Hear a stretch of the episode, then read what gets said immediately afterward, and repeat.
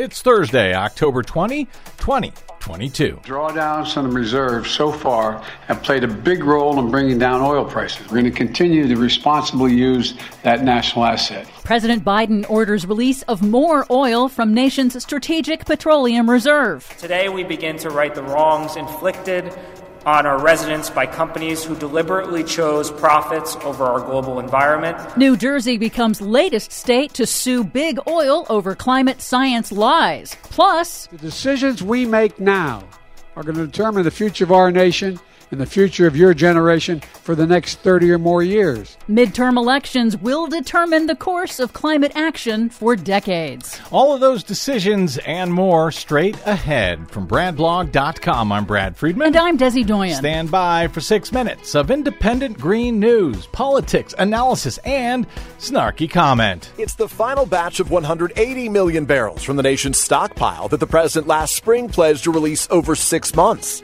Today, saying the reserve is still more than half full, but Republicans say the reserve is half empty. This is your Green News Report.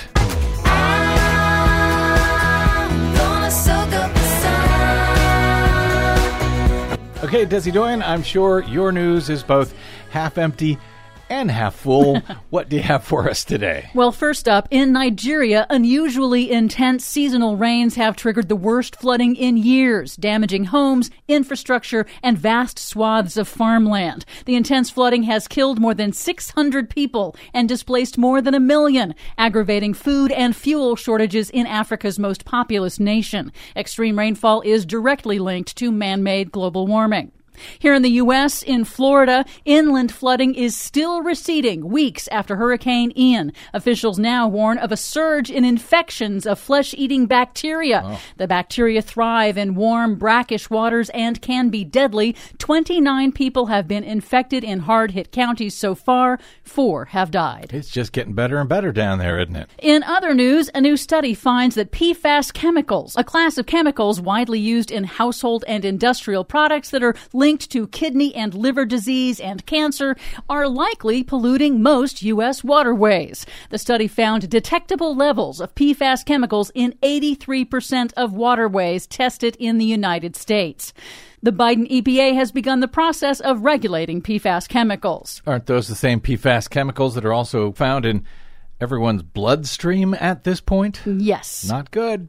President Biden on Wednesday announced the release of an additional 15 million barrels of oil from the nation's strategic petroleum reserve to lower rising gas prices that are driving inflation.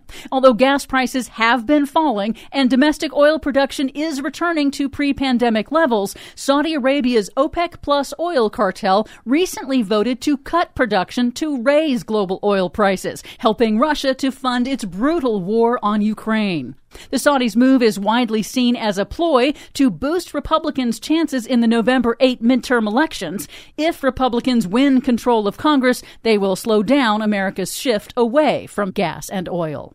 The midterms are hugely consequential for the future of climate policy and clean energy. While Democrats have passed the most significant climate legislation in U.S. history through the Inflation Reduction Act and last year's bipartisan infrastructure bill, Republicans at both the state and federal levels have vowed to dismantle climate policies, handcuff agencies, expand oil and gas drilling, and weaken pollution standards. Politico reports that state governors' races are critical for climate particularly in swing states like Wisconsin, Pennsylvania, and Arizona, where Democrats face Trump endorsed Republican climate science deniers. It matters because state officials will control a significant chunk of infrastructure funding from the Democrats' landmark climate law, deciding how and where and if to deploy it. Are they allowed to use it to drill for more oil? They might just find a way to do that. I bet they will. But some good news the Biden administration announced it will hold the first ever offshore wind lease sale for energy projects off the coast of California.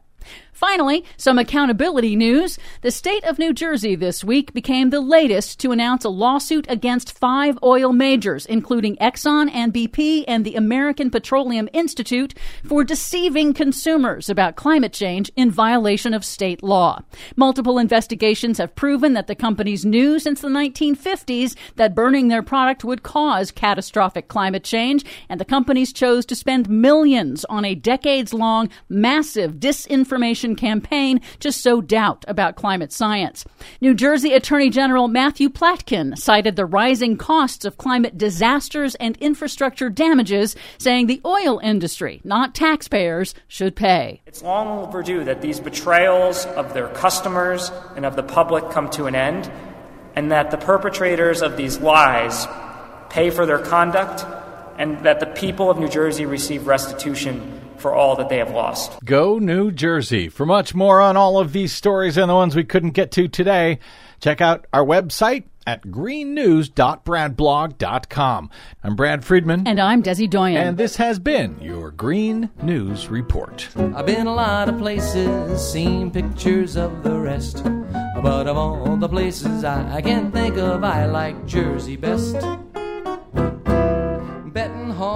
Shopping malls, good old Rutgers U.